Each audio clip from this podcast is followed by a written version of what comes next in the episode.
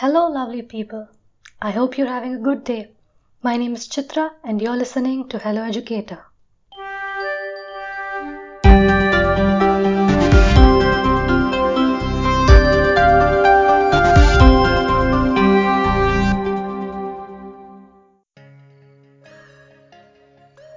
Did you know that more water has been found on the moon? How exciting is that? This unambiguous detection has happened in certain regions of the moon, and today Obli Chandran is here to give us more information about this discovery.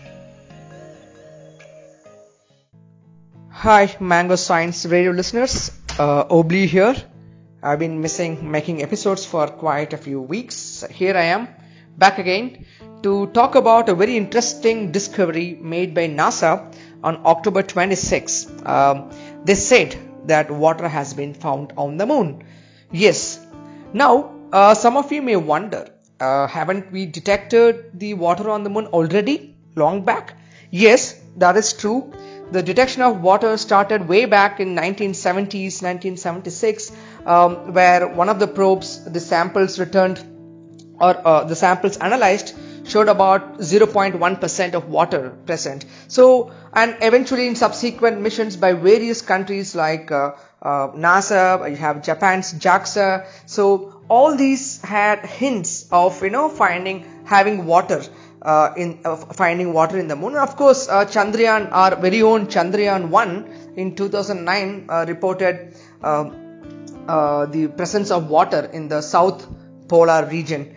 Okay, so all this detection of water earlier had been in the polar regions, like it, the, just like how we have on Earth North Pole and South Pole, uh, we have Antarctica in the South Pole and Arctic in the North Pole. It's really cold regions, and also the less amount of sunlight falls on it. And similarly, in, on the moon, we have the polar regions where there are places which never see sunlight. There are craters that will never see sunlight, you know, through through the year forever. They've been under permanently shadowed regions. They fall under the category called permanently shadowed regions on the moon. So those are the regions uh, around that on in the craters where the water had been detected. So uh, of course it's it's all in the ice form. So um, the water is they call them as the cold traps. Okay. So now what this particular discovery by NASA uh, that was announced on uh, October 26th was the water has been found on the sunlit surface of the moon, not in the permanently shadowed craters,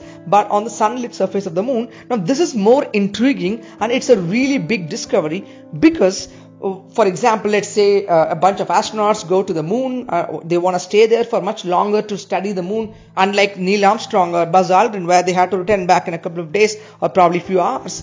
So we, let's say we have to stay there for weeks and months. So water would be a primary need.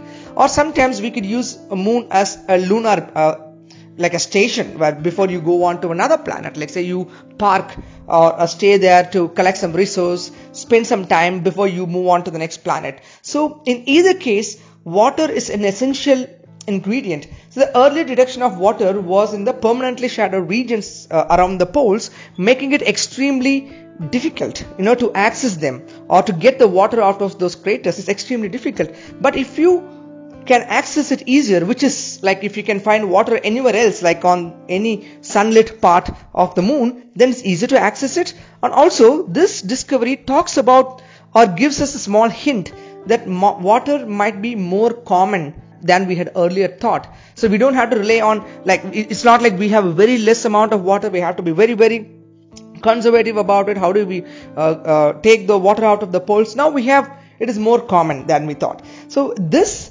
is the reason for the excitement around this particular discovery of water on the moon apart which sets apart from the earlier detection of water.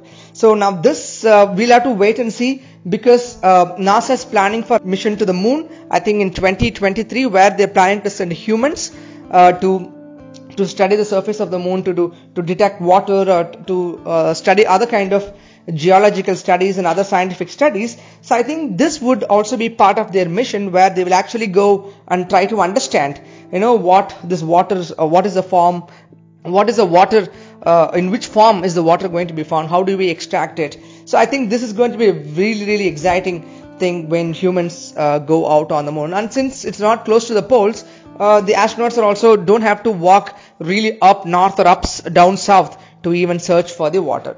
So we'll have to wait and watch how it turns out to be. But this has been a very exciting few weeks at NASA, and rightly so.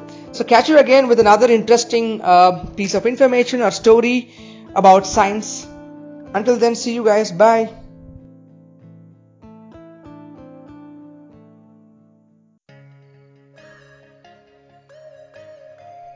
I hope you enjoyed this episode. To receive your daily dose of science stories, don't forget to subscribe to Mango Science Radio. We welcome stories from across the globe, so if you're a science enthusiast and would like to contribute to Mango Science Radio, please WhatsApp us at 99522 43541. Your feedback is valuable and keeps us motivated, so feel free to share your views in the form of an audio message on WhatsApp. Thank you so much for listening to Hello Educator. Remember to tune in for the next episode.